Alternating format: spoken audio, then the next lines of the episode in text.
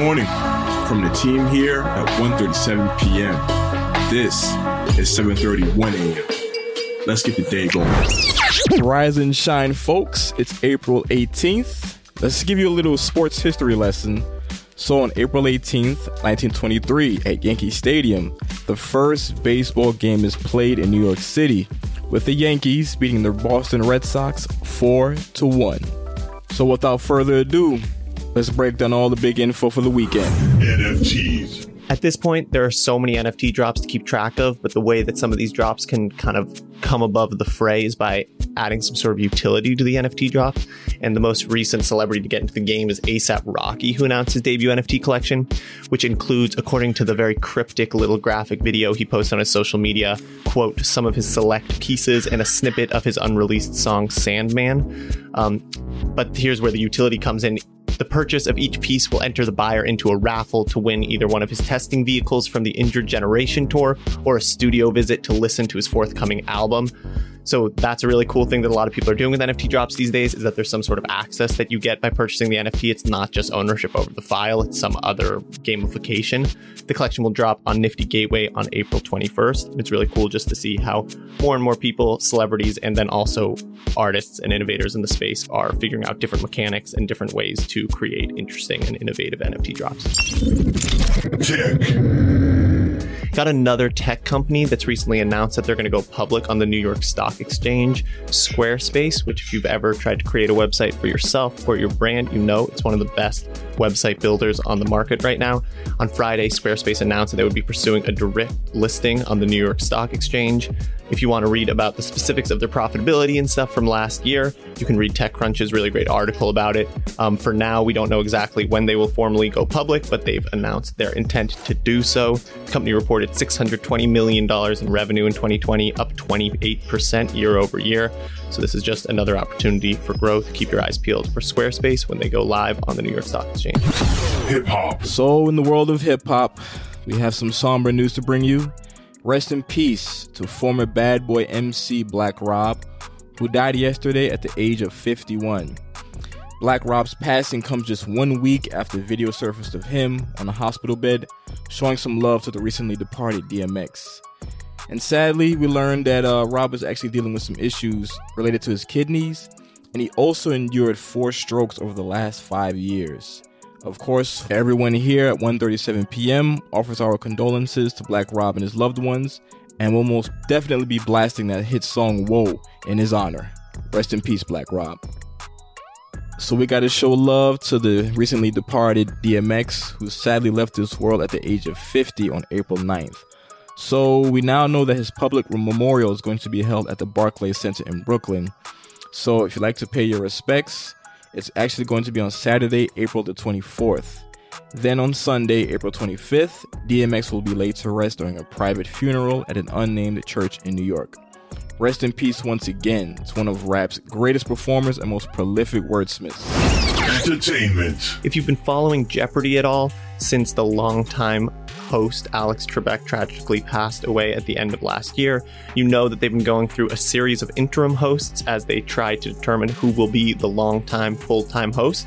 For the past 2 weeks, it's been none other than Green Bay Packers quarterback Aaron Rodgers at the helm. He did his last episode on Friday night.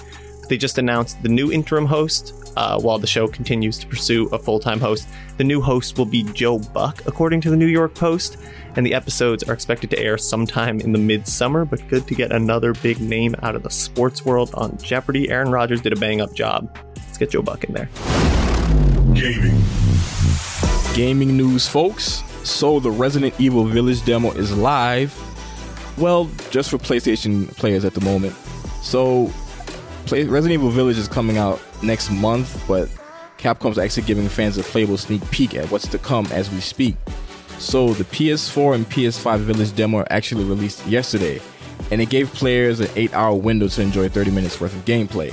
So you get to wander through the village and kind of meet some of its denizens and come across some creepy werewolves and the like. It's pretty fun. Come next weekend, the capsule portion of the demo will become available on PS4 and PS5 for the same amount of time, which is within an 8-hour window, and you get 30 minutes worth of gameplay. Finally, during the first week of May, Both the Castle and Village demos will become available on PS4, PS5, Xbox Series XS, Steam on PC, and Google Stadia. And thankfully, the time allotted to play them will be much longer. So if you're hyped to play Resident Evil Village next month, you might want to check out these demos to get a slight hint of what's to come. Got a little update for the old head skaters out there. Is Pharrell's Team Ice Cream coming back? Early on Friday, Pharrell's historic street skatewear brand Ice Cream made a vague yet promising post implying the possible relaunch of their skate program. They posted this skate clip on the Team Ice Cream Instagram account, which was recently launched, and the BBC Ice Cream account, the Billionaire Boys Club Ice Cream account, which is a major streetwear account. And it appears to be a recently shot video featuring Andre Beverly, who was a former team member on Team Ice Cream when it had existed in the 2000s and early 2010s. It's a video of Andre Beverly skating through New York City, and there's no real details, no message about anything happening soon, but just the relaunch of the Instagram coupled with this person who used to previously skate for the team seems like a hint to me. For those who don't know, Pharrell turned heads back in 2006 with the announcement of the brand's first skate program, the release of their revolutionary video, Team Ice Cream Volume 1. Pharrell is not just a musician, he's skateboard P, baby. He's all about the skate life. The team released numerous clips in the years to follow, but it's been pretty dormant since about 2014. They've put out no new parts and announced no new teams, so we're not 100% sure what's going on, but the re-emergence of the Instagram page and the video featuring Andre Beverly could maybe seem to signal that something is in the works, but I hope so. Sports.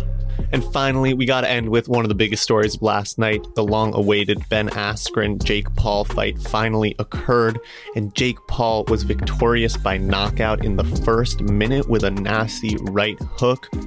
I mean, people like to talk a lot of trash about Jake Paul, but he is kind of proving that he's a pretty good fighter. He's now 3-0. He looked good out there. Ben Askren did not look so great, but so Jake Paul won the fight.